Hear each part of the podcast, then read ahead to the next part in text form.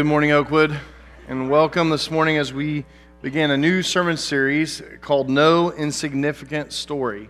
We're going to be looking at the Christmas story over the next several weeks and really just, just really diving into what does it mean, what is the significance of all this, you know, and what parts of the story are significant or should be significant to us. And the title of today's message is No Insignificant Place no insignificant place. If you have your Bibles, I want to invite you to turn to Micah chapter 5. Micah chapter 5. If you're using one of the Bibles provided there for you, just turn it to page 779. 779 It'll get you right there to Micah chapter 5.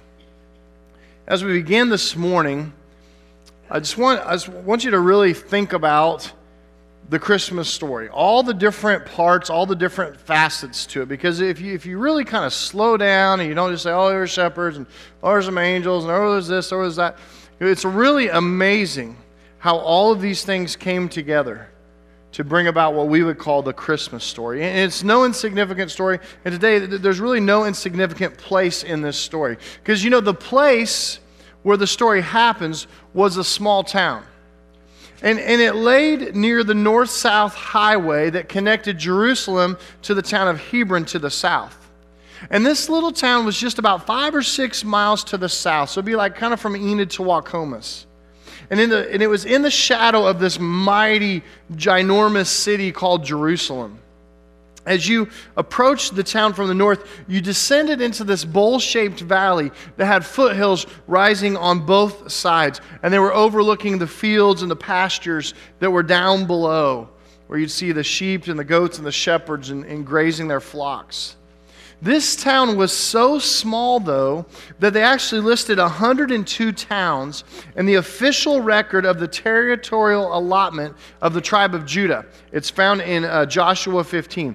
And in there, it doesn't even mention this town. It's so small. 102 towns in the tribe of Judah, in the territorial allotment. It doesn't even mention this place. But Bethlehem, in all of its smallness, was in the plan of Almighty God. And when it's in the plan of God, there's no insignificant place. Let's read our passage together this morning from Micah chapter 5, beginning with verse 1. Is what it says. Now muster your troops, O daughter of troops. Siege is laid against us. With a rod they strike the judge of Israel on the cheek. But you, Bethlehem, Ephrathah, who are little to be among the clans of Judah, from you shall come forth for me, who is to be the ruler in Israel, whose coming forth is from old, from ancient days. Therefore he shall give them up until the time when she who is in labor has given birth. Then the rest of his brothers shall return to the people of Israel. And he shall stand and shepherd his flock in the strength of the Lord, in the majesty of the name of the Lord his God. And they shall dwell secure from now, and he shall be great to the ends of the earth. And he shall be their peace. You see, this wasn't an insignificant place, though it seemed that way. I think small towns kind of get that rap sometimes. If you think about small towns, they're kind of an interesting phenomenon. I just want to know how many of you were originally from a small town, what you call a small town? Okay, we got some small town people in here, so you, you, you'll kind of know what I mean. Small towns kind of have a personality, they kind of have a flavor to them. You got to kind of know what's going on in these places. And if you're from a small town, chances are you are the expert on your small town, right? You know everything there is to know about everything about that place. You know all the places in town, and you probably know a lot of the people in town. You know, I was born in a small town. I was actually born in a hospital in uh, Fairfield, Iowa. But I lived in a little town called Stockport. Stockport was a town about 400 people. And that's where I spent about the first four and a half, five years of my life, was in this town of Stockport. It's in a, it's in a county called Van Buren County, Iowa. And if you go back there today and you happen to go through Van Buren County, you'll, you'll see these signs that say the, vill- the villages of Van Buren County because there's not really any towns there. I mean, very, very little there. Uh, a lot of my family on, on the Woodruff side and the Keller side and the Kisslings, my great grandparents, they lived in a little town. It was close to Stockport called Keosauqua, Keosauqua, Iowa. Uh, we called it Keo for short. And uh, Keosauqua had the Des Moines River running right beside it, and my grandparents had a home that was on the Des Moines River that actually just overlooked the river right there. They had a Chesapeake Bay retriever there that my uncle had one time.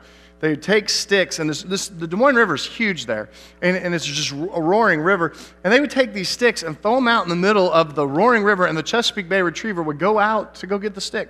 I mean, he'd be just flowing down the river, and you're like, wow, will we ever see that dog again? He's just swimming right out there to go get, you know. You have all these little things like this, all these little nuances and, and all these little character items about these small towns. Things that I know about my small town where I was from that I could tell you stories. Things about your small towns that you could tell some stories. You know, Bethlehem was a small town and it had its own share of interesting things. Let's think back to the Bible about what does it say about this town of Bethlehem? If you remember, it was in Bethlehem where Jacob buried his beloved wife Rachel, who died while they were moving their flocks to more southern pastures. You might remember that story. It was in Bethlehem where the Moabite widow Ruth and her mother in law, named Naomi, found a kinsman redeemer and a provider in a righteous man of Judah by the name of Boaz. And it was in those fields just outside of Bethlehem that Ruth had gleaned barley and wheat. And the town at that time lived up to its name. If you don't know how Bethlehem got its name, it comes from two words, Bet and Lehem, and it means the house of bread. The house of bread. Hang on to that. That's going to come back in a little bit. And Ruth and Boaz had a grandson who expanded the family's agricultural interests by herding sheep and goats throughout the wilderness, and it opened up to the south and to the east of their village. That grandson was a man by the name of Jesse. Jesse did pretty well for himself. He had a large family and had seven strapping young lads for sons. And no doubt the family of Jesse, they were like big fish in a little pond, but let's admit this was a very, very little pond. And life in Bethlehem, in that sleepy little village, it certainly changed that eventful day when that prophet named Samuel wandered unexpected into the town. Do you remember that story? The Lord had declared he would replace King Saul on the throne after Saul had displayed a habit of disobeying God's word and disobeying his will and then trying to make excuses for it. And so God had now directed the prophet Samuel to go to Bethlehem with his anointing oil to anoint the next king of Israel, which was going to be a son of Jesse, whom God had chosen. And as Samuel comes into town, I'm sure it's a big deal because, oh, it's the prophet Samuel. As Samuel comes into town, he looked over Jesse's boys and he was impressed by the appearance of Jesse's eldest three uh, kids by the name of Eliab, Abinadab, and Shema. I mean, they looked great. They certainly looked regal. God stopped Samuel dead in his tracks, though. And before he could uncork that bottle, of anointing oil, God spoke these words in 1 Samuel chapter 16 verse 7 to the befuddled prophet. And he said this, "The Lord does not look at what man looks at. Man looks at the outward appearance, but the Lord looks at the heart." And it's with those words that God voiced one of his modus operandi that we've seen all throughout history, all throughout the biblical record. Uh, Paul puts it this way in 1 Corinthians chapter 1. You can follow along on the screens on this one. Uh, 1 Corinthians chapter 1, 26 says, For consider your calling, brothers. Not many of you were wise according to worldly standards. Not many of you were powerful. Not many of you were of noble birth. But God chose what is foolish in the world to shame the wise. God chose what is weak in the world to shame the strong. God chose what is low and despised in the world, even things that are not, to bring to nothing things that are, so that no human being might boast in the presence of God. You see, God often chooses to use the unexpected, to use the lowly to do his greatest work. And I want us to hear that this morning, church. I want to hear that as Christians, that God sometimes chose the most unexpected and the lowly to do his greatest work.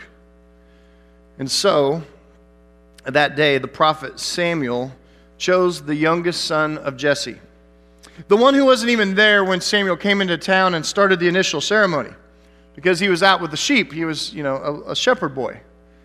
And this little shepherd boy was named David. And from David arose a powerful nation of Israel. But that was then. Because David's descendants and David's people sinned, the nation fell into disarray and was vanquished by enemy after enemy. Like we read in Micah 5:1 just, just a minute ago, sieges were set against Israel and against Judah and her rulers, and they were disgraced. They were struck on the cheek with a rod, is what it says there in the scripture. I want you to think about this. For 700 years, it's a long time, 700 years. For 700 years, Micah's people, David's people, the Lord's nation had lived Micah 5:1 with the rod hitting their cheek. Wondering, I think, if verse 2 would ever happen, let alone when would verse 2 ever happen. You know, I'm sure by that time, the old highway sign that hung out of town, in its letters that were worn and sun faded, it said, Welcome to Bethlehem, the birthplace of David. I bet you that seems so long ago and so far away from where they were at this time. You've been to there, you've been to those towns, you know. You roll into Stockport, Iowa, and I think it says Stockport, pop, you know, population 428. Those kind of signs. Hanging outside of Bethlehem. This, this little borough, people went about their quiet ways, unassuming, living these, what we would call seemingly insignificant lives. There just wasn't anything really, really important that was going to happen there. There was nothing of real consequence that ever seemed to happen there. Well, except maybe this that in its pastures grazed sheep and goats, whose ultimate destiny was someday to be offered at the temple altar, which was just a morning's hike to the north in Jerusalem. But then when you think about it, and you think about Christmas, you think about Jesus coming, then one night it all changed. In one night, in one moment, Bethlehem became the place where heaven touched the earth. The house of bread now became the place where the bread of life was to be born. And there, the Good Shepherd, the Son of David, the Son of God, was born. And the place where sheep destined for the endless pattern of temple slaughter became the nativity for the Lamb of God, who once and for all would go to Jerusalem someday and take away all the sins of the world through his own sacrifice. You see, there's no insignificant place when God's involved there. There's no insignificant place when God's involved there. We can look at places and think, these are the least places. These are the places we don't want to be. Some of us, we're going through our lives right now, and that's how we feel. We feel like we're in this insignificant place in our lives. We feel like it doesn't matter, nothing matters anymore. The least important places in the Bible produced the Messiah, it produced the first worshipers. It produced the first messengers of his coming. And everything changed because God was there. And when God's there, there's no insignificant place. In fact, things had changed so much that the angel who announced the good tidings of great joy to the shepherds said that the Savior was to be born in the city of David. The city. The city of David. You see, let's go back to the original language. Uh, New Testament was written in Greek. The Greek language had a word for Bethlehem. The word meant a hamlet, a borough, or a small village. The word was kome. But that's not the word that the angels used in Luke 2. Do you remember Luke 2? Do you remember what was said there? And there were in that same country around Bethlehem shepherds abiding in the fields, keeping watch over their flocks at night.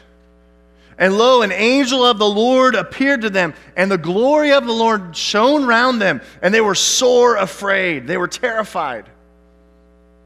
And the angel said unto them, Fear not, For behold, I bring you good tidings of great joy, which shall be for all people everywhere. For unto you is born this day, where? In the city of David. You mean the town of Bethlehem? No, the city of David. A Savior is born to you. He is Christ the Lord. And this will be a sign to you. You will find this baby wrapped in swaddling clothes and lying in a feeding trough in a manger. The city of David. It was just a town. The word that they use there is where we get our English word polis, P O L I S. That's where we get Indianapolis, Minneapolis, maybe even Metropolis. But it seems that from heaven's perspective, Bethlehem Ephrathah looked a whole lot bigger and a whole lot more significant to heaven and to earth. You get this sense from the song, O Little Town of Bethlehem. I'm going to put the words on the screen. I invite you to sing it with me. Oh, little town of Bethlehem, how still we see thee lie above thy deep and dreamless sleep the silent stars go by. Yet in the dark street shineth the everlasting light. The hopes and fears of all the years are met in thee tonight. You see, there are no insignificant places where God's people carry on his mission. When God is present there and the people continue to carry on what he wants to happen, it becomes a place of significance. I mean, think about your place of significance. Where did you get introduced to the newborn king? Where was it that you heard about Jesus for the first time? For me, I can think of several significant places in my life. I can think of Stockport Christian Church there in Stockport, Iowa. Little congregation that I think maybe runs 60 or 70 on a strong attendance day. That's where I first was introduced to church and first introduced to the name of Jesus as a young, young child. Then I can think of, of Camp Sooner, Camp Sooner in Pink, Oklahoma. Who goes to Pink, Oklahoma to hear about Jesus, right? It's an insignificant place, but it's significant to me because that's where I made my decision to put my faith in Jesus Christ and to accept Him as my Lord and Savior. You can think of places like Oakwood Christian Church, a little church here in Enid, Oklahoma, that helped me grow and helped disciple me as a young man. Those are significant places and if you had been there or maybe seen these places, you'd say, oh, it's just an insignificant place, but it's not when God's mission carries on there, when God's people carry on there. Ask you again, where did you first, where, where, where did you first get introduced to the newborn king? For some of you, it may have been at the family reunion. Maybe it was at a coffee shop. Maybe it was talking to someone on a soccer field. Maybe it was a break room at work. Maybe it was a school someone after the PTA meeting wanted to talk to you. Maybe it was at a restaurant, or maybe a friend invited you to a church. But God wants to work in your seemingly insignificant place to accomplish many things for his kingdom. I want you to get that this morning that God wants to work in your seemingly insignificant place to accomplish many things for his kingdom. I think that's the way that some of us feel that are in here this morning is, is my life is insignificant. I mean, I, I, get up tomorrow, Monday, and I go to work, and when I get home from work, I, I come home and, and I, I, watch a little television, and I, you know, I eat dinner, and, and, I don't really do anything much meaningful. I may play with my kids, I may go do this, I may go watch something, and I'm, I'm going to go to bed, and I get up, and I do it all over again. And it's really, it's, it's, it's just insignificant. My, that's the way my life feels right now. It's an insignificant life. There's nothing meaningful, there's nothing exciting that happens in my life. But when you are on mission for God, Your seemingly insignificant life and your seemingly insignificant place can accomplish many things for the kingdom of God. But your response to God is to submit to Him and to do as He directs you to do in the Scriptures. And then, wherever you go seems to become this significant place. Let's sing the last verse of A Little Town of Bethlehem together.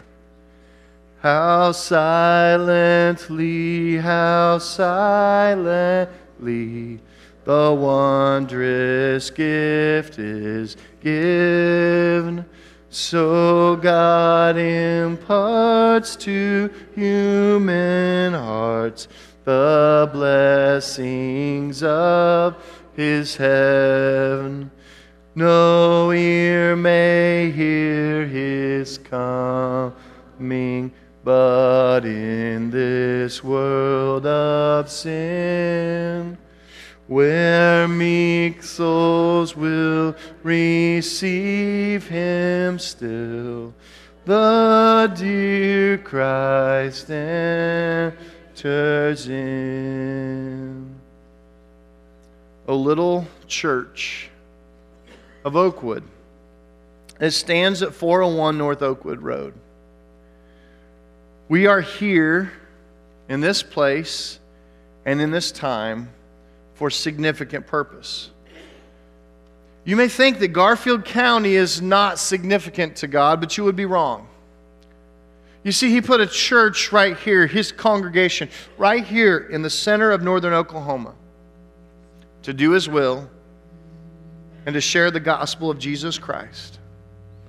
And whether you live in Waukomis or Hennessy, Kingfisher, maybe you live in Ringwood or some little town around, or maybe you live in Enid, He has you in your neighborhood and in your little borough for a reason.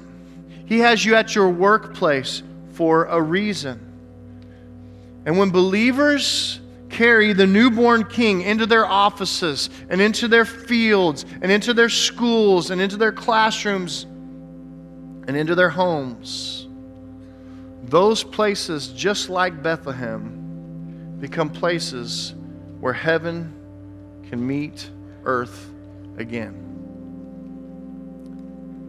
And Jesus asks us to go and to make disciples.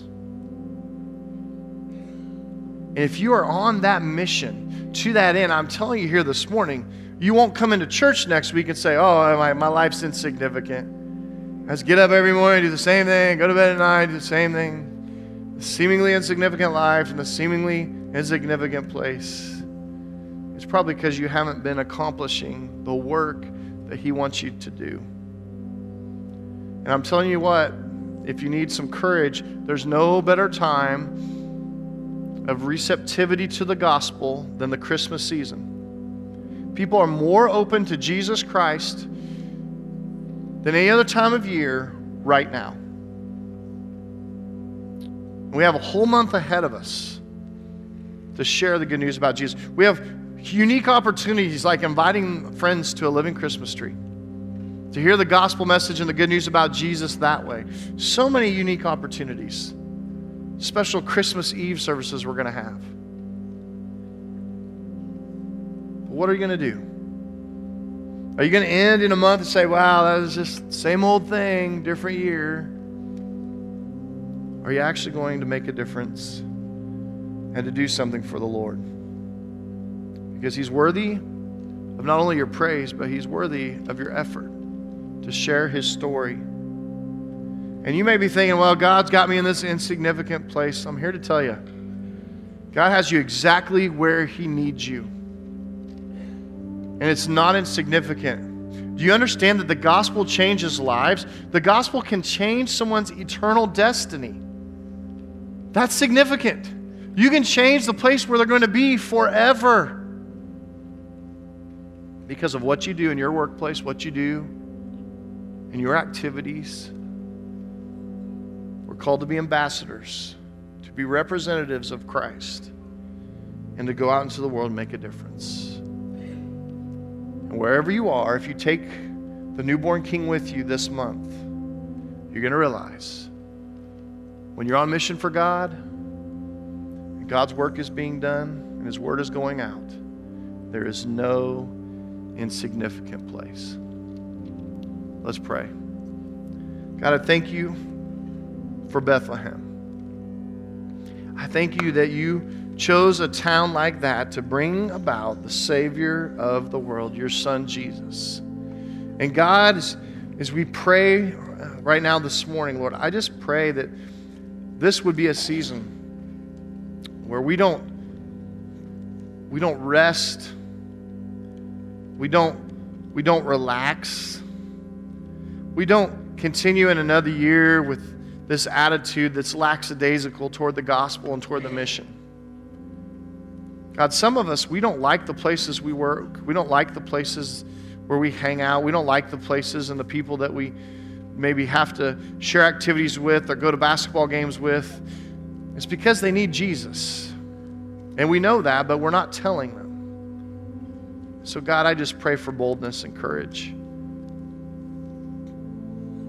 I pray for a longing that this could be a significant place, Oakwood Christian Church, where this church family goes out and really makes a difference and really shares the good news and the story of Christmas with all of those that would hear it this month. So, God, if we have come in this morning and maybe we are feeling down, maybe we're feeling depressed, maybe we're feeling like we just we live this little insignificant life and nothing we do matters and we just go through the motions and mark another day on the calendar. God, everywhere that we go, everybody that we touch could it could be a place of significance if we just remember to be on mission for you. So, God, I pray that you would do the changes that you need to do in our minds and in our hearts this Christmas season. And we pray it in Jesus' name.